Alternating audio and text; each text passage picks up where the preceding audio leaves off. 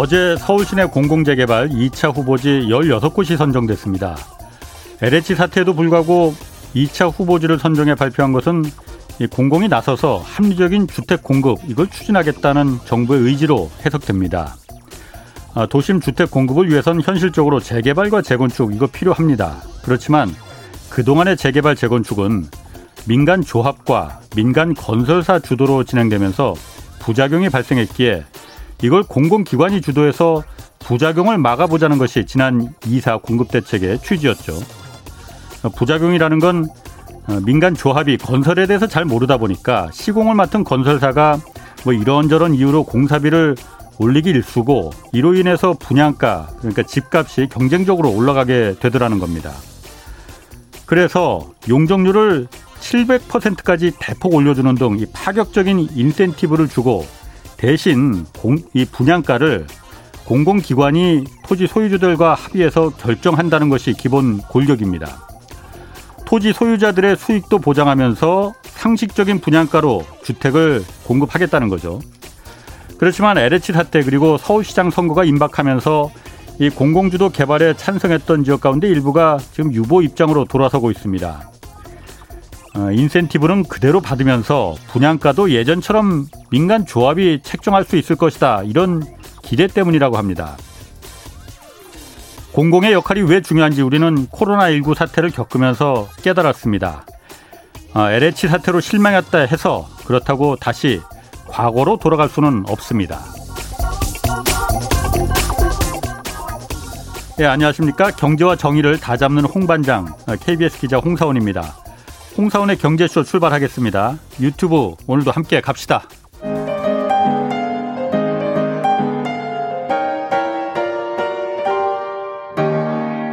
경제 방송 많으면 많을수록 아무거나 들으시면 큰일 납니다. 홍사훈의 경제쇼를 전적으로 믿으세요. 네, 오늘 금요일까지 이벤트를 진행하고 있습니다. 매일 네 분씩 추첨해서 신한종 센터장의 새 책 인플레이션 이야기 선물로 드리고 있습니다. 인플레이션이 어떻게 우리의 돈을 훔쳐가는지 잘 보여주는 책이라고 하는데 어, 별책 부록으로 2021년 자산 배분과 투자 전략도 포함되어 있다고 합니다. 어, 책 받고 싶은 분은 성함, 연락처 그리고 주소 함께 적어서 짧은 문자 50원, 긴 문자 100원이 드는 샵 9730으로 문자 보내주시기 바랍니다. 자, 홍사원의 경제쇼 오늘은 어, 같은 얘기라도 참 이 사람을 빠져들게 만드는 박정호 명지대 특임 교수 나오셨습니다. 안녕하세요. 예, 안녕하세요. 아유, 이렇게 부담을 초반부터 주세요. 오늘도 한번 빨려 들어가 보겠습니다. 오늘 먼저 그 중국 신장 위구르 예. 이 인권 탄압 이게 경제 문제로 지금 막 번지고 있다고 하는데 예. 보니까 굉장히 문제가 사실 크더라고요. 네. 근데 그거 이제 다루는데 네. 먼저 그 테슬라 오늘 뉴스가 갑자기 예. 오늘 나왔어요. 테슬라하고 토요타하고 공동으로 합작해서 전기차 만들겠다. 네. 일단 이 뉴스가 나왔거든요. 네. 그것부터 좀 한번 좀 어떤 의미가 있는 건지 한번 좀 얘기해 주세요. 예, 지난번에도 한번 제가 말씀드렸듯이 음. 전기 자동차 그다음에 자율주행 자동차는 아무나 만드는 것이 아니다. 예. 테슬라가 그렇게 빠르게 전기차를 출시할 수 있었던 건 미국에 있었던 원래 도요다가 건설해줬던 음. 자동차 공장 하나를 싸게 인수했기 때문에 캘리포니아에 있는 예 맞습니다. 어. 정확히 기억해 주시네요. 예. 네. 그거를 인수했기 때문에 이게 예. 발빠르게 테슬라가 자동차를 만들 수 있다라고 말씀을 드렸죠. 예. 그러면서 자동차 하나를 만들기 위한 앞에 후방 전방 산업들 엔지니어들을 다 조각을 맞추는 게 보통 일이 아니다 했는데 네. 역시나 테슬라가 이제 추가적으로 수요가 늘어나기 시작하고 네. 폭발적인 수요에 대비해서 새로운 모델들로 출시해야 되는 상황인데 음. 역시 생산 캐파가 자기들의 스케줄에 맞게끔 안 올라가는 거예요. 음. 그러는 과정에서 자동차를 전 세계에서 제일 잘 만드는 한 곳 중에 하나인 도요다. 예. 그리고 본인들의 자용 자동차 지금 컨베어 벨트의 설계자들이거든요. 예. 그쪽에 손을 내밀려는 거는 당연한 움직임이고요. 예. 그 다음에 도요다 역시도 예. 지금 테슬라가 절실히 필요한 상황입니다. 왜? 왜냐하면요 예. 미래 자동차는 이제 두 가지가 더 필요합니다. 예. 자동차를 만드 만드는데 전통적으로 본인들이 신경 안 써도 됐던 분야인 소프트웨어. 음. 인공지능이라든가 어떻게 보면 3D 매핑 기술이라든가 뭐 이런 주행, 것들이 자율주행 기술 그렇죠. 음. 이런 것들에 대한 소프트웨어 기술이 백업이 필요하고 예. 그다음 두 번째는 네트워크예요. 예. 왜냐하면 자동차 간의 교신이 필요하고 예. 자동차 시설물을 예. 간의 교신이 필요한데 예.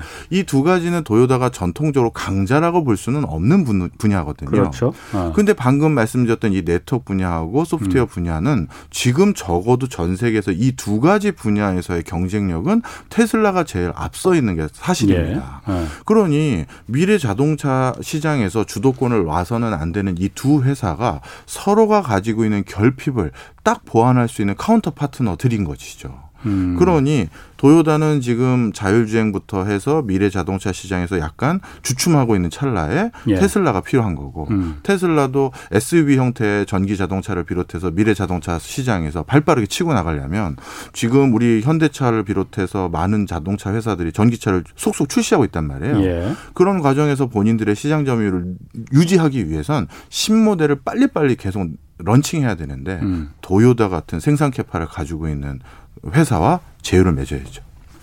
그 테슬라가 그러니까 도요타의 그 공장을 그러니까 생산 시설을 갖다가 필요로 했다라는 거는 어느 정도 이해가 되는데 네. 테슬라가 지금 자동차를 안 만드는 회사도 아니잖아요. 네. 지금 중국에도 공장이 있고 네. 미국에 있고 네. 또 지금 어제 베를린에도 공장을 만든다고 미국의 텍사스에도 또 만든다고 하잖아요. 네. 그런데 굳이 테슬라가 도요타에 그 자율 자기들만이 갖고 있는 앞서 있는 자율주행 기술과 뭐 어떤 그런 그 소프트웨어를 토요타와 얼마나 공유할지는 모르겠으나 그걸 제공하면서까지 그렇게까지 하면서 굳이 토요타와 할 필요가 왜 있을까? 그 생각이 일단 제가 테슬라 그 일론 머스크라면 아, 굳이 그, 그것까지 내주면서 안 할 것 같은데라는 생각이 들거든요. 아, 정말 중요한 질문을 해주셨어요. 네. 이렇게 비유적으로 한번 설명드려보겠습니다. 지금 많은 어, 최첨단 자동차들이 네. 자, 율 파킹 기, 그 기능이 있어요. 아, 예. 그러니까 엑셀하고 어, 어, 어. 저 브레이크만 밟으면 저절로 어. 파킹해 주는 예, 거예요. 예. 근데 그 파킹 기능을 크게 둘로 또 나눌 수가 있어요. 아주 예. 단순화시켜서 말씀드리면 예. 하나는 말 그대로 근처의 카메라들이 주변의 엄폐물들을 확인해서 역학적으로 그러니까 음. 메카닉하게 음. 어떤 각도를 틀어서 어떻게 들어가서 어떻게 파킹해야지 예. 이런 기술로 자동 파킹 기술이 있고 예. 근데 테슬라가 하는 파킹 기술은 그게 아니에요. 인공지능이 사고해서 음. 그걸 바탕으로 파킹을 하는 기술인데 예. 이게 그게 그거 아닌가요? 그냥 파킹해 주면 되는 거 아닌가요? 이렇게 생각할 수가 있는데 네. 아 이게 전혀 진화 발전의 속도가 달라집니다. 그냥 역학을 바탕으로 각도 음. 재고 속도 재서 어떻게 딱 넣으면 넣어지겠다라고 음. 하는 거는 10년이 지나도 속도가 올라가질 않아요. 그런데 인공지능에게 네. 여러 case by case로 파킹하는 것들을 학습을 시키면 네. 우리 사람처럼 네. 운전이 익숙해지면 파킹하는 속도도 점점 숙달되잖아요. 음, 음. 어떤 분은 그냥 한 번에 음. 뒤로 후진을 예. 탁 넣기도 하고 예. 그렇지 않습니까? 바로 테슬라가 지향하는 바는 이렇게 인공지능 기술을 바탕으로 한 자동차 자체의 진화 발전이에요. 예. 그러려면 이 인공지능 기술로 파킹도 잘하고 자율주행도 잘하려면 더욱더 더 많은 case by case 데이터 데이터들이 모여져야겠죠. 그렇죠. 따라서 어. 외연을 넓혀가는 과정 은 테슬라 입장에서도 그렇게 손해는 아닙니다. 음. 오히려 이렇게 될 수가 있죠. 테슬라가 원하는 것은 궁극적으로 이 모델일 수도 있어요. 지난번에 말씀드렸는 것처럼 음. 휴대폰을 삼성 걸 사든 LG 걸 사든 그 휴대폰 안에 들어가 있는 OS는 안드로이드인 것처럼 예. 자동차를 도요타 걸 사든 테슬라 걸 사든 음. 결국 운전을 해주는 인공지능은 우리 테슬라 거다라고 했었을 때 그것도 남다른 비즈니스 모델이 될 수 있는 것이죠. 그러니까 일본의 그런 어떤 도로 지형이나 이런 데이터가 그 들어올 수 있다 테슬라 입장에서는 그렇죠. 음. 그리고 더 중요한 건 본인들이 아무리 공장을 그렇게 짓는다고 천명을 해도 음. 그게 계속 말씀드리면 쉬운 게 아니에요. 그렇지. 그래서 사실 3년 전에도요 예. 테슬라의 앨런 머스크가 뭐라고 천명했었냐면 파라소닉 지금 그 원통형 배터리를 쓰고 있었거든요. 예. 그런데 3년 전에 분명 앨런 머스크가 뭐라고 했냐면 파라소닉 배터리 후지다. 음. 이 그래서 우리가 배터리도 음. 직접 생산하겠다라고 했는데 아직 못 하고 있어요.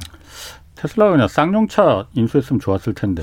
뭐 저도 뭐 우리나라 국민의 한 사람으로서 그런 바램을 갖고 있으나 모르죠 뭐. 기아차에서 EV6라고 그 현대 아이오닉 5에 네. 이어서 기아차도 그러니까 이건 순수 전기차죠. 네. 그건 어떤 보셨어요? 예, 봤습니다. 네. 뭐 곡선형으로 아이오닉 5랑은 좀 다른 이미지로 출시를 네. 해놨더라고요. 네. 근데 자동차 회사는 반드시 외형을 이렇게 바꾼 상태로 내부의 플랫폼과 음. 내부의 부품은 똑같은 형태로 자동차를 듀얼로 생산하는 거나 뭐 아니면 세 개, 네 개로 생산하는 음. 게 훨씬 유의미한 전략입니다. 음. 좀 설명을 드리면요. 이거는 전기 자동차에서만 있었던 일이 아니라 그냥 우리 유연기관 자동차에서도 있었던 음. 전략인데요. 예. 우리는 그 현대차의 아반떼하고 예. 기아차의 K3 자동차 있잖아요. 예, 예. 그게 다른 차라고 생각하잖아요. 예. 근데 껍데기만 다른 거고 내부는 똑같아요.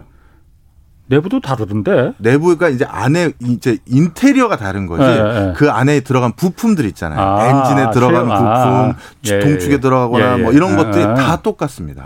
그 왜 그러냐면 부품 생산의 비용을 가장 절감할 수 있는 그렇죠. 방법이거든요. 예, 예. 재고도 잘 관리하고요. 예. 그러다 보니까 자동차 회사는 외관에 대한 사람들의 선호도는 다 기호가 다 다르잖아요. 그렇죠. 그러니까 외관은 차별화돼서 만들되 음, 음. 내부의 부품은 공유하도록 한다면 음. 훨씬 더 경쟁력 있는 그렇죠. 양산체가 예. 되는데 예. 그런 차원에서 아이오닉하고 이번에 기아에서 새로 나온 순수 전기차 음. 두 개가 플랫폼을 같이 쓰고 있어요. 같이 공유한다 이거죠. 네. 어. 자, 그럼 본격적으로 오늘 그 중국 신장 위구르 지역 여기 인권 문제가 지금 엉뚱하게 뭐 나이키 불매 운동까지도 그렇죠. 번지고 뭐 일파만파입니다. 뭐 예. 핀란드까지도 또 번지고 뭐 그랬어요. 네. 일단 중국 신장 위구르 지역의 그 강제 노동 여기서부터 촉발이 됐거든요. 네. 이거 인권 문제다. 무슨 문제인지 간단히 모르시는 분들 많이 있을 거예요. 간단하게 좀 먼저 좀 설명해 주세요. 예, 사실 신장 위구르의 인권 문제는 어제, 어제 오늘의 문제는 아니었습니다. 그렇죠. 그럼에도 불구하고 이게 본격적으로 전 세계적으로 가시권에 들어왔던 가장 큰 이유는 예. 신장 위구르에서 생산되고 있는 그 면화 그리고 인견이라는 것도 세계적인 산출지가 여기 신장 위구르인데요. 이 여기에서 생산한 면화라든가 인견이 뭐 나이키, H&M, 음. 아디다스, 뭐 예. 휴고보스 음. 세계적인 옷 브랜드의 원료 무료로 제공되는 그런 음. 곳인데 예. 여기에서 이 그 쉽게 얘기해서 이 강제 노동이 이루어졌었고 예. 여성들의 인권 탄압이 이루어졌었고 이런 것들이 이루어지고 있다라는 게 이제 본격적으로 작년 어, 뭐 하반기부터 보도가 되기 시작했습니다. 그때 트럼프 대통령은 그때 이제 임기 시절에 여기서 집단 학살이 일어나고 있다라고 그렇죠. 얘기를 했었어요. 예. 근데 이제 그그 그 전에도 사실 여기는 인권 탄압이 많이 이루어지고 있었던 그렇죠. 거는 다 알고 있었어요. 예. 근데 이거를 세계적인 리더들이 예. 왜 이거를 특히 특히 미국 대통령이 예. 입에 오르내리기 시작하면서 음. 미국의 우방 국가들과 함께 이거를 지금 어, 사회 국제사회 이슈로 만들었느냐? 예. 사실 그 모두 다 아는 이유죠. 미중 간의 무역 갈등입니다. 음. 좀 설명을 좀 드리면요. 예. 어, 역사적으로 사실 이게 뭐 저만 역사를 얘기하는 게 아니라 외교라든가 예. 국제 정, 어, 뭐 IR이라고 부르는데요. 국제 관계학 음. 이런 것들을 전공하시는 분들은 역사가 거의 기본 과목 의 하나라고 보시면 돼요. 아, 외교관들이? 예, 외교관들이. 왜냐하면 진짜 네. 어떤 맥락에서 지금의 흐름을 봐야 되는지를 네. 판단을 할 수가 있거든요. 예, 예. 그런데 역사적으로 미국이라는 뭐 어떻게 보면 최, 세계 최고의 어떤 강대국, 예. 거기에 대항할 법했던 나라가 한 네 개 나라가 있었습니다. 예. 이, 저 1차 세계대전 이후부터만 따지면요. 음. 영국이 하나 있었고요. 음, 그랬죠. 그다음에 예. 두 번째는 소련이었고 예. 그다음에 세 번째가 일본이었고요. 음. 그다음에 이번이 중국인데 중국. 예. 그런데 이 이전의 세 개 나라들을 미국이 제압했었을 때 음. 일본을 빼고 나머지 두 개 나라를 제압하는 방식은 지금 중국의 이 신장 위구르의 전략과 똑같습니다. 뭐냐? 조각조각을 내는 거예요. 조각조각을 낸다. 예. 영국 같은 경우는 어. 한때 해가 지지 않는 나라라고 해서 아. 전 세계 식민지를 예. 많이 가지고 있죠. 예. 그리고 지금도 Commonwealth라고 해서 영연방 국가라고 해서 예. 전 세계 40여 개국 그렇죠. 이상 되는 국가들이 뭐 나름대로 예. 국제 기구를 하나 가지고 있습니다. 예. 그리고 아직도 저도 이해가 안 가는 게요. 분명 영국의 식민지 시절을 보냈던 나라인데 그 나라 정부의 공식 문서의 인장이 영국 여왕의 인장을 아직도 쓰고 있어요. 아, 그래요? 아주 특이한 나라들이 많아요. 하여튼 예. 그런 상황의 영국을 미국이 마지막에 마무리 치면서 제압하는 음. 방법으로 이걸 다 쪼갰구나. 쪼갰죠. 그리고 요즘 소비에트는 알겠고. 예. 어. 그 그런데 이제 중국도 역시 가만히 예. 들여다봤더니 예. 이게 원래 한 나라가 아니었던 거죠. 아, 그렇죠. 예. 사실 중국인들의 저 변방국 지역에 위치하고 있는 사람들은요. 예. 자기 이 중국에 이게 어떻게 보면 불행 중 다행 아니면 불행 속의 축복이라고 부르는 게 하나 있어요. 그게 바로 공산화입니다. 어. 공산화되었던 50년 이상의 기간 동안 예. 본인들이 경제적으로는 크게 낙후됐지만 어. 그동안 이 많은 중국 대륙에 흩어져 살았던 사람들이 한 나라의 한 국가 민족이라는 음. 인식이 없었었는데 예. 예. 외부와의 교역을 딱 막고 내부를 딱 봉쇄를 했더니 음. 약간의 같은 국가 의식을 싹 트게 된 거예요. 음. 원래 이 신장 위구르나 티벳이라든가 저기 외몽골 인근에 사는 사람들은 그냥 농사 짓거나 유목 생활 하면서 거의 이런 수준이거든요. 그렇죠. 요즘은 우리가 청나라라며 뭐 진짜 중앙에서 무슨 일이 일어나는지 모르거든요. 예. 네. 그게 통상적인데 딱 이거를 대외 교류 협력을 딱 막고 났더니 네. 한 민족이란 이제 싹이 트기 시작한 거죠. 아, 아. 그리고 그거를 강제적으로 이제 이식시키려고 한 거고요. 예. 그렇다면 미국 입장에선 당연히 그거를 원래대로 돌려놓았을 때 중국이란 나라를 컨트롤하기가 훨씬 쉬운 겁니다. 그래서 신장 위구르 같은 경우도요. 중국 지금 중국의 영토에 신장 위구르라고 불리우는 지역이 차지하는 비중이 16%예요. 6분의 1의 땅이고요. 굉장히 크네요. 예. 아. 그 바로 밑에 있는 티벳 여기도 독립을 자꾸 그렇죠. 주장하잖아요. 예. 여기도 12%의 영토를 차지하고 있고 예. 그다음에 내몽골은 이 정도로 뭐 강성하진 않지만 내몽골 지역도 한 12% 돼요. 그리고 대만도 또 이제 지금은 국제사회에서 국가로 인정을 안 하려는데 자꾸 인정해 주려고 하는 분위기가 있고 예. 홍콩도 지금 중국이 멋대로 못하게 자꾸 국제사에서 제재를 가하고 있죠. 이렇게 했었을 때 중국을 컨트롤하기가 가장 용이한 거죠. 그러면은 지금 제가 의문이 드는 게 뭐 그거는 그럴 수 있다고 쳐요. 그러면은 미국의 의도가 소련 그러니까 소비에트 연방을 해체시켰듯이 중국을 해, 해체시키려고 한다는 얘기를 하시는 거예요? 그렇지는 않을 것 같은데. 그 해체까지 가지 않더라도 예. 지금과 같은 그러니까 홍콩 사태라든가 예. 대만과 미국의 갈등이라든가 신장 위구르의 갈등이 조금 더 수위가 높아지면 음. 그 과정에서 상당히 많은 내부의 불화들이 생기죠. 그러니까 거기까지만 하고 선 넘지 마라. 우리 그 중국의 이 약점을 알고 있으니 라는 얘기를 하시는 거군요. 근데 선을 넘게 되든 안 넘게 되든 그건 미국이 혼자 결정할 수 있는 일은 절대 아니지만 네. 사실 선을 넘어서 실제 신장 위구르나 이런 것들이 독립을 한다라고 했었을 때 예. 미국 입장에서는 크게 손해 볼 것은 없다고 생각이 들어요. 그렇군요. 왜냐하면요. 이거 잠깐 여담이지만 네. 이것도 꼭 말씀을 드리면 원래 1차 세계 대전 때 음. 저기 독일 진영의 연, 연, 저 연맹하고 그다음에 영국 진영의 연맹이 가장 먼저 동맹으로 같은 편이 되고자 찾아갔던 나라가 하나 있어요.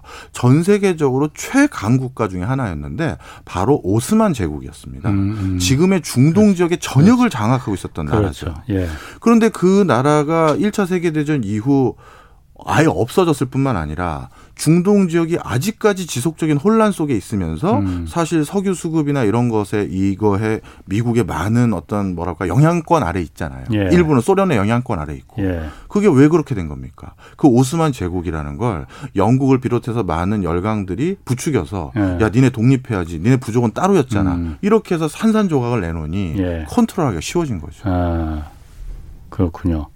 그 제 저희가 그 중국 같은 경우에 사실 소수민족 문제가 가장 아킬레스건이자 네. 저희가 제가 이, 이, 부분도 한번 경험이 있어요. 제가 취재한 건 아니고 제 옆자리에 있던 기자 한 명이 네.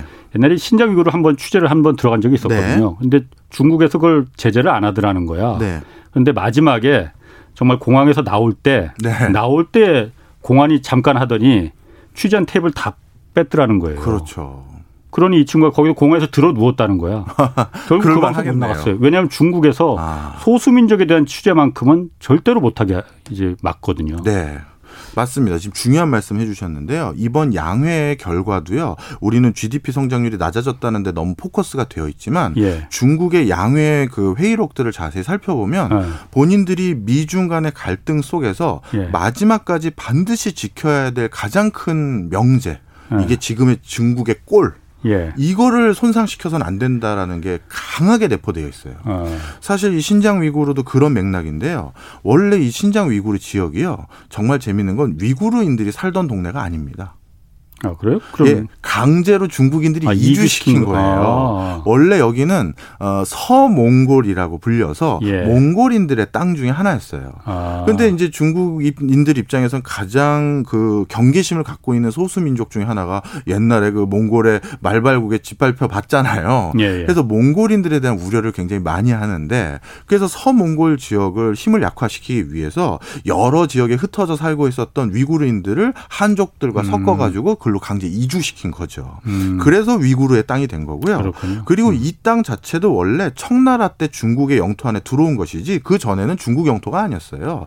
돌궐이라고 불리우는 다른 제국의 영토였고요. 돌골. 예. 어. 그래서 돌궐이라고 불리우는 다른 영토의 제국을 청나라 때 이걸 복속시키면서 예. 이 신장이란 단어가 어. 새로운 땅이란 뜻이에요. 아 새로운 땅 예. 신장. 예, 새로운 땅을 우리가 확보했다. 그래서 이름이 신장인데 거기에 또 강, 강제적으로 위구르 아. 사람들을 또 이주시켰고 그래서 신장 위구로 그렇게 된 거죠. 오늘 또 하나 건져가네요. 자, 아. 그래서 저도 여길 가봤었거든요. 예. ODA 비슷한 사업 때문에. 아. 그런데 그러다 보니까 어 진짜 언어도 다르고 생김새도 전혀 다르고 종교도 네. 전혀 다르고 그리고 처음에 이 신장 위구르 지역이 2차 세계 대전 끝나고 독립을 할때 예. 독립한 국가 이름이 있었습니다. 뭐였냐면 동튀르키스탄이었어요.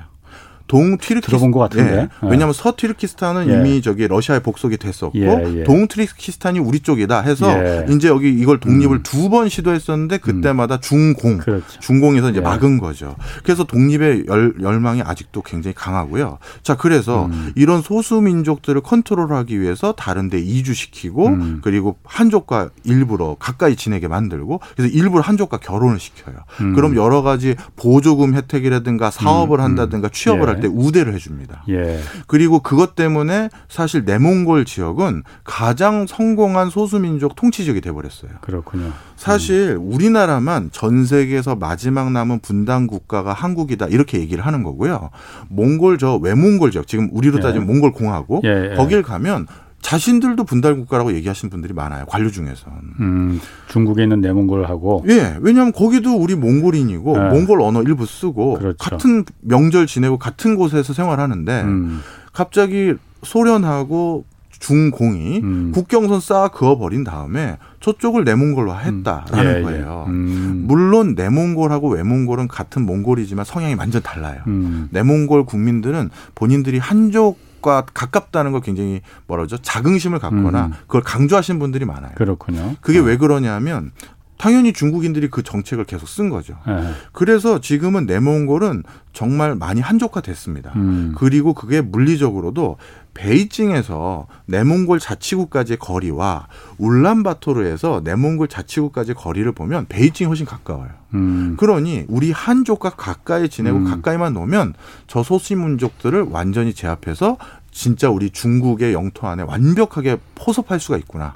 알겠습니다. 네. 자, 역사와 지리는 이제 거기까지 가고 네, 네. 충분히 그 그럼 이해가 와닿으신 거예요? 그다 그러니까 미리 준비하고 이렇게 말씀하시는 거 아니면 원래 알고 계신 거예요? 저는 이제 그 예전에 다, 저, 전에 국가기관에 일했을 때 아, 뭐 KDI 계실 때? 네, 아. 예, 그때 해외 출장을 되게 아. 많이 갈 일이 많았었고요. 그때도 도움 좀 도움 을 많이 그렇군요. 받은 것 같습니다. 그냥 KDI라고 얘기해서 국가기관 하니까는 아 괜히 무슨 또 국정원 뭐 이런 거 아니, 그런. 건 아니고요. 괜히 또 결례될까봐 전 직장에게.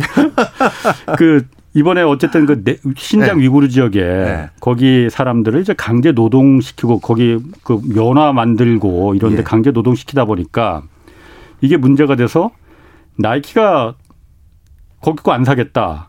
그러니까 나이키나 뭐 H&M 뭐 이런 그 이 섬유 브랜드들 여기를 어 여기들이 다 의문의 일패를 당했잖아요. 네. 중국이 그러니까 맞불을 놨다면서. 네, 어, 그래? 맞습니다. 그럼 우리도 니들 뭐 거부해 뭐 이렇게 서로 지금 맞불이 지금 붙었단 말이에요. 네. 이거 좀그그 상황도 좀 간단하게 설명해 주세요. 예, 사실 이거를 무슨 불매 운동이라고 우린 지칭하지만 원래 역사적으로 이것도 역사적으로 보면요. 예. 무역 전쟁의 처음 스타트 첫 단추가 다 불매 운동이에요. 네. 그러니까 쉽게 얘기해서 신장 위구르 지역의 갈등의 골을 더 높이기 위해서는 예. 바로 신장 위구르 지역에 있는 거주민들이 예. 중국인들의 불편 부당한 처우 때문에 예. 우리의 그 직장을 잃었다 예. 이런 사회적인 이슈를 더 만들어 줘야 되는 것이죠. 예. 바로 그런 이유들 때문에 그리고 반도체라든가 5G라든가 경제적으로 뭐 뭐랄까 그 상당한 비중을 차지하는 걸로 음. 벌써부터 전면전을 하기에는 예. 약간 둘 다 주저하는 부분이 있어요. 어. 그러니까 그런 거 서로 잼만 살짝 살짝 날리는 거죠. 음, 음. 그리고 이제 겹불을 째는 건데 이 겹불이라는 건 어디서 다른 대체제로 면화를 또 키우거나 인견을 또 얻을 수 있는 그럴 수 있는 가능성이 있는 이런 기초 원자재들을 바탕으로 한 인권 네. 문제. 딱 그게 제일 좋은 테마였어요. 그렇겠죠. 그래서 음. 이제 뭐 미국의 나이키나 아니면 뭐 아디다스, 휴고보스 많은 이런 음. 세계적인 회사들이 저런 인권 이슈가 있는지 몰랐다. 그럼 우리는 안 쓰겠다 이렇게 한 거죠. 그들 회사들 입장에서 는요. 옛날에 이렇게 인권 문제가 불거졌던 어떤 그 국가나 예. 어떤 그 국가 밑에 있는 공기업의 어떤 원료를 사용했었다가 뭐 그린피스를 비롯해서 아니면 세계적인 인권 단체에게 엄청난 불매 운동을 다 당한 경험들이 다 있어요. 음. 그러니까 뭐 세계적인 네슬레 회사 같은 경우 인도네시아 벌목하다가 한번 호되게 당해가지고 우리가 다시는 그런 일 안 하겠다라고 예. 대대적인 홍보를 한 적도 있고요. 음. 이런 적이 있어서 아마 글로벌 기업들은 괜히 인권 탄압에 동조했다라는 이미지 심으면 안 되니까 뭐 어떤 국가에서 지시를 한 게 아니라 자연스럽게 아마 우리는 안 쓰겠다고 얘기했을 겁니다. 음, 음. 그런데 중국 입장에 입장에서는 또 상황이 달라요. 중국은 앞으로 우리 중국에 불이익을 주는 회사라든가 아니면 불이익을 주는 어떤 전 세계적인 여론에 음. 우리가 앞으로 어떻게 대응할 건지를 확실히 이번 기회에 보여주지 않으면 앞으로 또 다른 어떤 이슈가 터질지 모르잖아요. 중국인들이 예. 음. 그래서 이번 불매 운동은 약간 관제 불매 운동 성격이 있어요. 중국 정부가 이, 예. 이 H&M을 찾아가서 그 H&M 뭐 예를 들어서 제재를 가한다든가 예전에 애플이 대만을 네. 국가 중에 하나로 같이 분류했던 적이 있어요. 그 여러 가지 리스트 중에서 네. 그랬더니만 애플 홈페이지에 찾아가서 뭐 공격을 했던 음. 대표적인 어 관변 단체라고 해야 될까요? 관제 음. 단체가 있는데 공산주의 청년단이라는 겁니다. 여기가 이번에도 불매운동이나 이런 것들에 적극적으로 선봉에 나서고 있는 기, 단체 중에 하나예요. 음. 그런데 중국이라는 나라는 공권력이 공안이라고 예. 불리는 이 예. 공권력이 예. 아, 굉장히 세죠. 예. 쉽게 해서 공, 공안이 뭐 우리가 잘못했는데 뭐 체벌을 간다, 때린다. 그거 뭐 함부로 저거 할 수가 없어요. 그러니까 경찰이 이제 굉장히 강압적으로 우리를 이 민간인을 음. 뭐 처우한다 거기에 대해서 뭐라고 함부로 얘기할 수 있는 그런 문화가 아니거든요. 예. 그런데 분명 남의 상권에 들어가서 무슨 뭐를 테러 아닌 테러를 한 건데 아. 이거는 공안의 암묵적인 뭐라고 할까요? 묵인. 묵인이 승인. 있었기 때문에 가능한 거예요. 네. 그리고 이 승인을 해서 선도적으로 이걸 했던 그 주체들이 공산주의 청년당이라든가 미래 어떻게 보면 어, 정치 세력들이라고 분류할 수 음, 있는 음. 이 사람들이 했다는 것은 보여주는 겁니다. 앞으로 우리 중국에게 또다시 불이익을 가하려는 어떤 세력과 동조하는 기업이 있다면 예. 짐 싸고 나갈 생각해라. 이거를 보여주는 거예요. 그러면은 그렇게 해서 아까 말씀하신 나이키나 뭐 휴고보스나 네. 아디다스 뭐. 아디다스 이런 기업들이 쫄았습니까 그러면? 지금은 안 쫄고 있죠. 어. 어. 이거는 이렇게 말씀드리면 좋을 것 같아요. 지금 전 세계적으로 되게 이게 참 무슨 유치찬란한 어떤 어. 이슈인지 모르겠습니다만 대표적으로 이 얘기 한번 해드릴까요? 어, 호주가 또 대표적으로 네. 지금 중국과 맞불을 놓고 있거든요. 호주가 예, 호주는 왜 또 호주는 거기 또 참전을 했어? 왜냐하면 이제 호주는 미국의 최우방 국가 중에 하나예요. 음, 음. 그러니까 미국이 신장 위구르 문제 제기하자마자 호주 총리가 똑같은 문제 제기하고 예. 홍콩 인권 문제 얘기하니까 똑같이 하고 화웨이 제품 쓰지 말라니까 일주 일 일주일 뒤에 음. 호주 우리 안 쓰겠다고 하고 예. 이런 스탠스거든요. 아. 그런데 호주가 그렇게 하다 보니까 중국이 어떻게 했느냐? 중국은 호주산 철광석과 석탄을 가장 많이 사용하는 어, 수입처예요. 음, 아 맞아 그런 적 있었다. 예, 예, 예, 예 그런데 예. 그 그거 우리 안 쓸게 아, 아, 한 거죠. 예. 그러면서 그것만 한 게 아니라 호주산 보리에 관세 80% 부과하고 예. 호주산 와인 마시지 못하게 하고 아, 호주가 거예요. 호되게 당했어 그때. 호되게 당했죠. 예. 자 그런데 예. 이번에 나이키하고 아디다스, H&M 말씀하셨잖아요. 이 사람들이 이 조금 그래서 이 중국의 이런 제재 뭐 놀라가지고 다시 음. 고개 숙이는 게 아닌 이유가 그럼 그때 호주가 호주의 와이너리라든가 이런 기업들 예. 그 기업들은 중국에 엄청 많이 팔던 거 못 팔았으니까 큰 봉변 당했느냐? 예. 아닙니다. 음. 어떻게 됐냐면요. 어, 이게 얼마 전에 생긴 국제 기구인데요. 예. IPAC라는 게 있어요. IPAC. 예, 이걸 우리나라 말로 번역을 하면 예. 대중국 의회 간 연합체예요. 대중국 의회 간 연합체. 예. 각국의 의회가 서로 연합했다는 얘기인가 보네요. 각국의 의회가 서로 연합해서 중국을 예. 견제하기 위한 목적으로 만든 연합체인 거죠. 어, 난 처음 들어봤는데 그런 거. 예, 이게 물 밑에 이런 게 많아요. 아. 그래서 여기에는 뭐 미국, 영국, 예. 좀 전에 말씀드렸던 호주부터 해서 19개 예. 국가의 의회들이 다 결속이 된 겁니다. 예. 그런데 이 의회에서 뭘 했느냐? 예. 어, 우리 이 19개 그 의회들이 연합되어 있는 IPAC의 회원국 중에 하나인 호주가 중국의 와인 불매 운동 때문에 아, 고생하더라. 예. 그래서 이 곳을 바탕으로 해서 호주산 와인 사주기 캠페인을 벌렸어요. 아하. 대충 아, 감오시죠. 예, 예. 예, 그러니 나이키나 아디다스나 이런 사람들이 저 단일 소비 시장 중에서 제일 저 큰 소비 시장. 예. 저거에 대해서 우려하는 게 아니라 아. 다른 식으로 벌충을 아. 받을 수 있다고 또 생각하는 거죠. 아, 그런 게 또 그러면은 그 쫄 거 없다. 네. 라는 생각을 이제 그 IPAC라는 게 과거에 호주를 그렇게 도와줬으니 이번에도 중국이 저렇게 불매 운동하고 하더라도 큰 경제적인 타격이 그 기업들한테 가지 않을 수 있다라는 뭔가 자신이 있다 그렇죠. 이거죠. 어떤 식으로든 다른 대안들을 찾아줄 것이다 믿는 거예요. 네. 근데 우리 같은 경우에 예. 사실 우리는 트라우마가 있지 않습니까? 엄청난 트라우마가 어쨌든 있죠. 사드 때 아, 한번 그 트라우마가 있고 또 얼마 전에도 작년인가 그때 BTS 네, 네. 방탄소년단이 뭐 말 한마디 했다가 네. 그 하여튼 그 한번 호되게 시련을 한번 겪은 적이 있잖아요. 네. 그러다 보니까 그 부분이 자꾸 이제 떠오르거든요. 맞습니다. 어, 그 중국에 대해서 중국은 어쨌든 중국인들이 그 뭐라고 할까 그러니까 그 국수주의 이런 부분이 굉장히 강하다 보니 어, 건드리는 게 그야말로 이런 표현이 맞는지 모르겠습니다. 뭐 건드리는 게 오히려 되를 주려다 말로 받는다라는 네. 그 인식들이 좀 있거든요. 예. 우리 같은 경우에는 그러면 저희 우리는 아직 여기 참여하거나 그런 건 없죠. 그러니까 중국산 뭐 신장 유로 제품 뭐 불, 어, 수입하지 않고 이런 우리는 아직 없어요. 어. 네. 자, 이걸 좀 설명을 드릴게요. 예. 이게 이제 지금 국내외적으로 들려오는 우리의 어떻게 보면 초일기 얼마 안 남은 데드라인에 대한 압박이 이제 슬슬 오는데요. 음. 엊그제 이제 상공회의소 관련한 회의에서 우리나라를 예. 대표하는 기업의 총수분의 한 분이신 SK 최태원 회장이 예. 이런 말씀을 하셨다고 하더라고요. 상위 회장으로 계시죠. 예, 상위 회장이고 예. 그분이 이런 말씀을 하셨대요. 그 본인은 예. 코로나 19보다 더 무서운 게 예. 미중 간의 무역 갈등이다라는 겁니다. 미중 간의 무역 갈등이 코로나보다 더 무섭다. 예. 이거는 코로나는 내년이든 내후년이든 어느 정도 일단락이 되겠죠. 그래도 음. 어느 정도 예. 백신 보급되면서. 근데 미중 간의 무역 갈등은 이제 시작이고요. 본 게임에 아직 들어가지도 않은 것 같다라는 게 저를 포함한 많은 관련 공부하는 분들의 중론이에요. 그리고 그 수위는 점점 더 세질 거라고 보여지고 그럼 그 미중 간의 갈등은 언제 끝나느냐? 이게 뭐 10년이 갈지 20년이 갈지 잘 모르겠어요. 예. 자, 그런 이런 상황에서 그럼 어떤 일이 생기냐면 미국의 유력한 경제학자들 중에서는 뭐라고 얘기하냐면 한국의 많은 기업들은 음. 어느 순간 미국에서 중국의 반도체 수출하지 마라라는 지시가 내려올 그런 시나리오까지도 대비해야 된다라고도 얘기하시는 분들도 있어요. 음.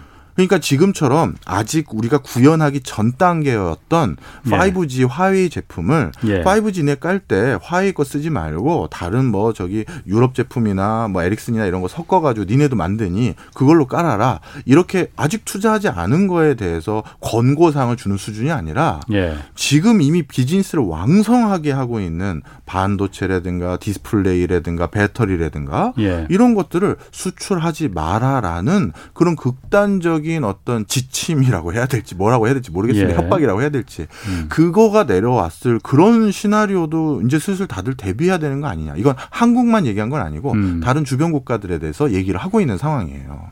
그러니 이렇게 우리나라 굴지에 반도체 회사를 가지고 있는 그룹 총수께서도 당연히 어, 야, 이거 나 진짜 걱정된다라고 얘기를 공, 공식 석상에서 말할 수 있는 수준까지 온 것이죠. 음, 음. 게다가 그럼 이런 선진 첨단 제품 부분에서만 문제가 되는 거냐? 아, 이게 그렇지가 않아요. 아까 제가 원래 중국의 저 변방에 있는 소수민족들은 예. 그리고 중국의 여러 그 작은 자치구들은 우리가 청나라인지 중공인지 잘 모르고 아. 살고 있었다고 말씀드렸잖아요. 예. 예. 중국이 그걸 계속 놔두고 있을 리가 없겠죠. 예. 그래서 중국은요 공교육 제도를 전부 개편해서 중국의 mz 세대 그러니까 90년대생 이후 세대 예. 이 세대들에겐 중화인민공화국에 대한 어떤 아, 중, 저, 중국에 대한 어. 네, 중국에 대한 인식과 자긍심을 고취시키는 교육을 정말 뭐 우리 옛날에 그 뭐죠 우리 그 방공 교육 받았던 것처럼 아, 국민 교육 헌장인가 예, 예. 그런 거 받은 수준 이상으로 시켜놨어요. 예. 그래서 지금 네티즌들이라고 불리우는 인터넷 상에서 조금이라도 중국에 대해서 폄하하거나 음. 중국에 대한 인식을 본인들이 생각한 것과 달리 했었을 땐 그 공격의 강도가 굉장히 세게 들어옵니다. 음. 정말 세게 들어와요. 예. 그게 그 교육의 효과고요. 앞으로 그 교육을 더욱더 공고히 하려고 해요. 음. 그래서 홍콩 같은 경우는 이번에 법안을 바꾸고 나서 홍콩의 교사가 되려면요. 홍콩의 공무원하고 교사가 될 수 있는 전제 조건으로 뭘 명시해놨냐면 애국자여야 된대요. 음. 애국자가 누가 애국자인지를 어떻게 이제 바인딩을 야. 할지는 제가 모르겠습니다만 야. 네. 쉽게 해서 친중적이어야 된다는 얘기죠. 야. 그래서 특히 교사를 넣었다는 거. 예. 이게 굉장히 중요한 메시지예요. 아이들을 그러니까 그 가, 교사가 솔선수범해서 그걸 가르쳐라. 가르쳐야 하는 거죠. 아. 네. 아까 말씀하시기를 그 최태원 그 상임의장이 미중 간의 무역 갈등이 더 두렵다라고 하는 부분이 제가 이해가 되는 게 제가 예전에 얼마 전에 그러니까 그런 얘기를 들었는데 트럼프 때는 미중 간의 무역 전쟁이라는 게 1대1의 싸움이었잖아요. 네. 트럼프는 사실 우방을 별로 그렇게 중요하게 생각하지 그렇죠. 않았잖아. 방위만 그 터무니없이 더 내라고 하고 그게 무슨 우방이야. 뭐 네. 그러니까 차라리 그때가 편했다. 네. 그냥 미국은 1대1로 그야말로 중국과 이른바 그 맞짱을 뜨려고 했으니 네. 우리가 그야말로 그렇게 신경을 안 써도 되는데 아, 바이든 행정부는 동맹을 중시한다. 네. 같이 싸우자라고 지금 하는 거 아닙니까? 맞습니다. 그렇기 때문에 우리한테 선택을 이제 요구할 거죠. 거라는 거죠. 그렇죠. 같이 갈 거냐 아니면 미국 편에 쓸 거냐 중국 편에 쓸 거냐 지금 정해라. 선택하라는 거죠. 그 부분이 아마 그 최태원 의장도 그 상의장 회장도 이 선택의 갈림길에 있으니 네. 어느 쪽을 선택해야 될지 예. 참 그 곤란할 것 같아서 아마 그런 얘기를 한 것 같아요. 저 제가 생각해도 그렇습니다. 아, 더운 어, 말씀하세요. 네, 특히 이 과정에서 더더욱 이제 걱정되는 건 이제 자칫 잘못한 어떤 우리 우리 입장에서 솔직히 끝까지 줄타기를 해야죠. 예. 가능한 한 편에 끝까지 안 편을 먹고 양쪽에 팔 것 계속 팔고 아. 양쪽과 우호적인 관계를 계속 갖고 이게 중요한 거죠. 예. 당분간은 버퍼를 늘려야 되니까요. 예. 그런데 우린 사드 때 한번 호되게 당해봤잖아요. 예. 그런데 앞으로는 이게 더 강도가 높을 것 같고요. 예. 그리고 앞으로 강도가 높은 과정에서 중국에서 그렇게 만들어 버릴 가능성도 높아요. 반한 정서. 반한. 예. 자 이것도 간단히 설명드리면 예. 이것도 오늘 이상하게 역사 얘기를 좀 많이 드리게 되네요. 아, 예. 또좀 살짝 빠져들고 있어 지금. 아, 예. 전에 이렇게 한번 우리 예. 또 기억을 반추해 보시면 좋을 것 같은데요.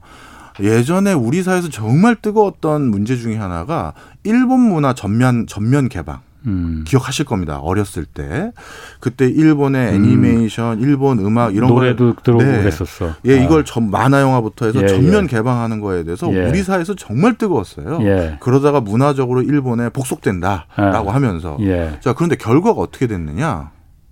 지금 오히려 케이팝이 전 세계로 알려지고 예. 예. 한국 영화가 오히려 자리매김했지 음. 일본 문화는 전면 개방됐지만 뭐 제대로 자리 잡은 게 별로 없어요. 오히려 만화책도 우리가 더 잘 나가고 있고요. 예. 자 그런데 이게 왜 그런 거냐면 국민 소득이요 1만 불 이상 정도로 올라가면 어떤 움직임이 생기냐면 자국 스타에 대한 니즈, 자국 컨텐츠에 대한 needs가 훨씬 더 높아져요. 예. 바로 우리나라가 그 언저리쯤에 뭐, 뭐 의도건 의도하지 않았건 일본 문화를 전만 전면 개방해서 음. 자연스럽게 일본 스타가 있긴 있지만 우리 한국의 노래를 듣고 한국의 스타에 더 열망 열광했던 음. 거죠. 예. 근데 지금 중국이 어떤 수준까지 와 있냐면 국민 소득이 딱 1만 불 조금 안 돼요. 9천만 불 9천 음. 달러 좀 넘거든요. 음. 그러다 보니 이제 중국에서도 슬슬 어떤 기저가 생기기 쉬우냐면 한국의 스타, 한국의 드라마, 한국의 노래가 음. 아니라 자국의 중국. 스타, 네. 자국의 드라마, 자국의 노래에 대한 열망이 조금씩 더 높아지는 그 변동기 사이에 와 있는 거예요. 예. 그런데 이게 한 번에 확 갈 수 있는 그 계기를 우리가 만들어 버릴 수가 있어요. 빌미를. 아까 말씀드렸던 아, 것처럼 아. 중국의 청년들은 자국의 어떤 자, 국가의 자긍심이 굉장히 높은 교육을 받아왔는데 한국의 아이돌 그룹 하나가 실수든 아니면 의도했던 간에 네. 자기 개인 생각이든 간에 신장 위구르 친구들을 걱정합니다라고 한다든가 뭐라고 하는 순간 그거를 핑계 삼아서 한국 컨텐츠와 관련된 것들에 대한 또 수입 금지라든가 뭐 음. 뭐 차단이라든가 불매 운동 이런 게 일어나는 순간 아주 자연스럽게 지금은 중국 쪽 컨텐츠 시장이 중국을 확 잡을 수 있는 제일 숙성 단계까지 와 있는 거예요. 중국 쪽 컨텐츠가 중국을 잡는 네. 그러니까 컨텐츠가 부실하면 네. 어차피 불매 운동을 해도 성공이 아, 잘 안 돼요. 예, 예. 이렇게 보시면 돼요. 우리도 일본 제품에 대한 불매 운동을 예전에도 여러 번 했었어요. 예. 한일 합방 한다고 했었을 때도 불매 운동 했었었고 예. 90년대도 독도 망언 망언 있을 때마다도 또 예. 불매 운동 했었는데 예. 그때 불매 운동은 다 활성화가 안 됐었어요. 음, 왜 그런지 그랬지. 아시죠? 예. 일본 제품이 솔직히 더 좋았거든요. 옛날에는. 그러니 네. 밖에서 일본 제품을 차마 쓸 수는 없고 불매운동 하자 해놓고 뒤에서 코끼리 밥솥 사오고 일본 휴대폰 저기 저 휴대폰이래네 저기 뭐죠 그 워크맨 어, 쓰고 그랬었어요. 네. 그랬는데 지금 작년인가 재작년에 반도체 파동이 있었을 때 불매운동 했었을 때 우리가 굉장히 성공했었잖아요. 그렇지. 일본 그, 맥주 다 나갔어. 다 나갔어요. 예. 왜 그러냐? 이제 한국의 웬만한 제품들이 일본보다 더 좋아요. 예. 가전은 우리 거 쓴 지 오래됐고. 예. 그러니 불매운동이 성공할 수 있는 요인 중에 하나가 자국 제품에 대한 우수성인데. 맞아요, 맞아요. 중국도 음. 슬슬 문화 콘텐츠부터 그런 경쟁력이 이제 올라와 있는 상태거든요. 음. 그걸 또 자꾸 타국에 네. 전파를 시키잖아요. 그래서 그렇습니다. 얼마 전에 뭐 SBS인가 거기서 네. 조선 뭐 구마산가 네, 맞습니다. 한번 난리 났었잖아요. 예, 예. 그것도 그러니까 중국의 그야말로 의도가, 의도가 동북공정도 마찬가지고 맞습니다. 이제 문화로 이제 융성하자 뭐 이런 의도인 것 같아요. 예. 그럼 혹시 KBS도 옛날에 그러지 않으셨어요? 80년대나 아. 90년대에 예. KBS의 어떤 방, 어, 방송 경영이나 컨텐츠 자문하겠다고 일본의 후지 TV나 누구 관계자들 여기 좀 있지 않았었나요? 제가 그때는 그 그렇게 중요한 위치에 있지 않아서 아, 잘 모르겠네요. 네.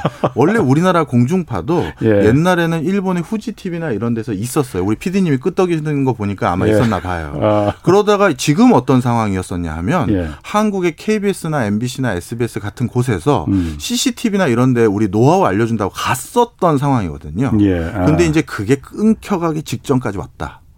그렇군요. 네. 그러면은 지금 또 하나 이게 뭐 지금 이게 뭐 다 경제 문제가 연결된 그렇죠. 거니까 네네. 네. 아, 코드가 있지 않습니까? 네. 코드가 사실 또 이게 어 아직까지는 그 코드라는 게 미국을 중심으로 해서 일본, 인도 그리고 또 한 나라가 어디야? 호주. 호주 이네 네 개국이 중국을 이제 그 견제하기 위해서 네. 아직까지는 이제 군사적인 이제 동맹체로까지 가지는 않아요. 네. 중국에서는 이걸 아시아의 나토다라고 이제 얘기를 하고 있고 네. 그리고 또 미국이나 이 쿼드국들이 한국이 여기 참여하는 것도 지금 공식적으로는 모은 게 없지만 네. 앞으로 요청이 있을 거라는 감, 그 전망이 많습니다. 뭐 그렇죠. 그래서 지난번에 사실 네. 아, 이게 군사적인 동맹체까지 정말 나, 유럽의 나토처럼 이 발전이 되면은 네. 중국이 정말 가만히 있지 않을 것 같은데 네. 지난번에 안유아 교수가 성균관대 안유아 교수가 나왔을 때 이 얘기를 한번 아, 물어봤는데 그거는 한국 국민들의 결정이다. 한국 정부의 결정이다. 네. 꼭 들어가게 될 명분이 있다면은 들어가는 거다. 그런데 그럴 만한 각오는 해야 될 것이다. 정확한 지적해 주셨네요. 네. 각오를 해야 된다.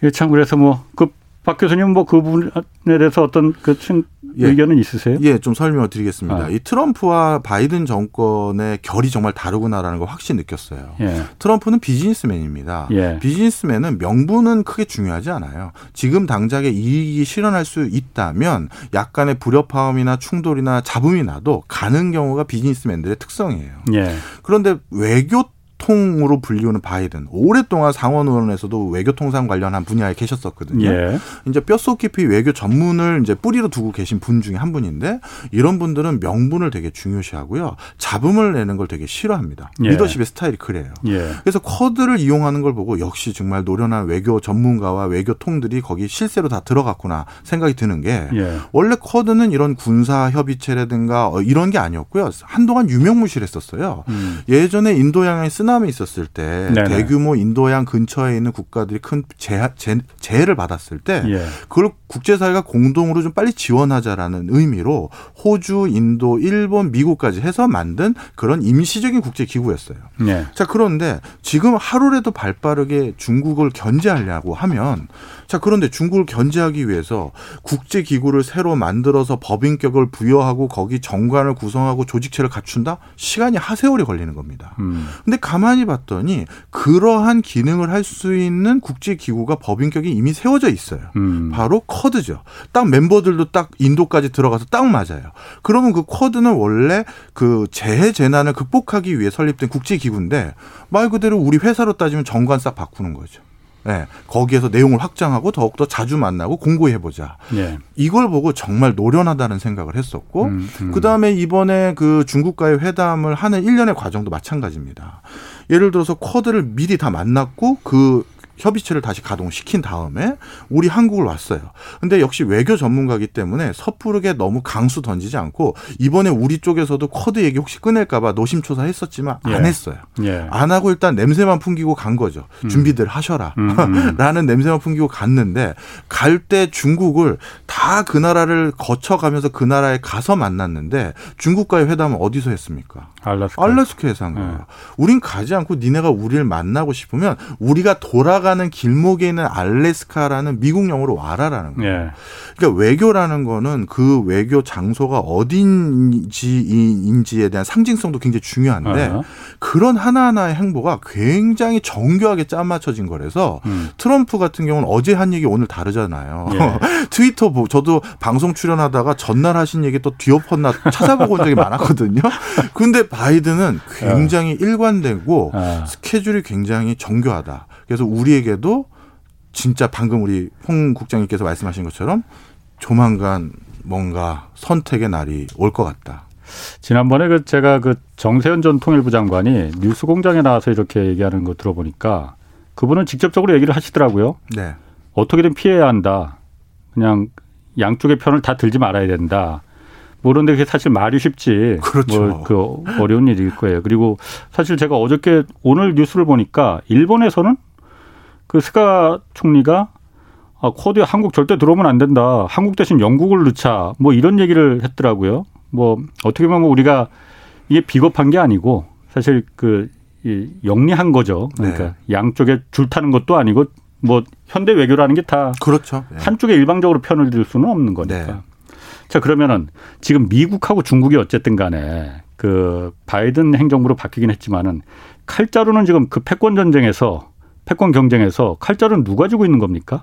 아직까지 미국이 가지고 있습니다. 그 이유는 확실해요? 예. 네. 그 이유는 전 세계적인 금융을 그러니까 대금 결제 시스템을 미국이 가지고 있기 때문이에요. 예. 달러에 대한 결제를 막아버리는 순간, 야 이거는 정말 상상을 초월한. 물론 미국도 데미지를 엄청나게 입죠. 예. 하지만 금융이라는 이 생태계를 잡고 음. 있는 게 미국이기 때문에 아직까진 칼자루를 분명 미국이 가지고 있는 건 맞고요. 음. 바로 그걸 잘 알기 때문에 중국도 이번 양회에서 대외 의존도가 높은 대외 지향적인 수치들 다 빼고 그래서 경제 성장률도 좀 낮추고 수출 덜해도 돼. 괜히 음. 거기 가서 뭐 했다가 그 다 시설 투자했다가 그냥 빈손으로 어. 다시 돌아올 수도 있으니 예. 그런 거 하지 말고 성장률도 낮추고 내부에 투자해라 이렇게 어. 얘기했고 그 내부에 투자하는 것도 또 더욱 더 중요시 여긴 게 양회에서 들어간 것 계획 중에 뭐가 있었냐면요 대만까지 해저로 터널 뚫겠다도 계획이 들어가 있어요. 아, 양회 그런 것도 구체적으로 그럼요. 나와요? SOC 아. 사업이니까요. 음. 네, 들어가야 되니까요. 그래서 고속천철로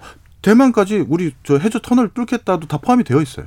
그 대만이 대만이 오케이를 해야지. 본인들의 이제 그 아. 대만은 중국에서는 하나의 지자체라고 그렇지. 보는 예, 거니까. 예. 하나의 중국이니까. 그렇죠. 그러다 보니까 이런 맥락들이 중국도 혹시 외풍이 크게 불더라도 예. 내부에서 단단히 지금 뭐 똘똘 뭉치면서 견뎌보자. 어, 네. 한번 어떤 준비를 그렇게 하고 있다. 네. 어. 전면전으로 본인들도 치고 나가는 게 아니라 일단 안쪽을 더 다지자 이런 네. 생각인 것 같습니다. 그렇군요. 그 간단하게 네. 트럼프와 이제 그 고율 관세를 중국에 계속 했었잖아요. 바이든 네. 행정부도 그러니까 그게 그 부분이 좀 변할 수도 있다 했는데 그 변했죠. 계속 유지한 거죠. 예, 계속 유지하고 있습니다. 그럼 이거는 그 우리하고 관련이 좀 있을 부분이 있습니까? 예, 간단하게. 있, 예, 네. 있을 가능성이 높고요. 그래서 예전에는 중국에서 생산해서 미국에 팔았는데 이제 네. 그게 실질적으로 불가능하고 그래서 우리가 선택했던 게 음. 베트남으로 이전했는데 음. 그랬더니 미국이 베트남을 환율 조작국으로 지정을 해버렸죠. 뭡니까? 미국으로 들어오라는 거예요. 알겠습니다. 아이고 오늘도 잘 빠져들었습니다. 아, 오늘 박정호 명지대 특임대 교수 함께했습니다. 자, 오늘 여기까지 하겠고요. 저는 내일 다시 찾아뵙겠습니다. 지금까지 경제와 정의를 다 잡는 홍반장, 홍사원의 경제쇼였습니다.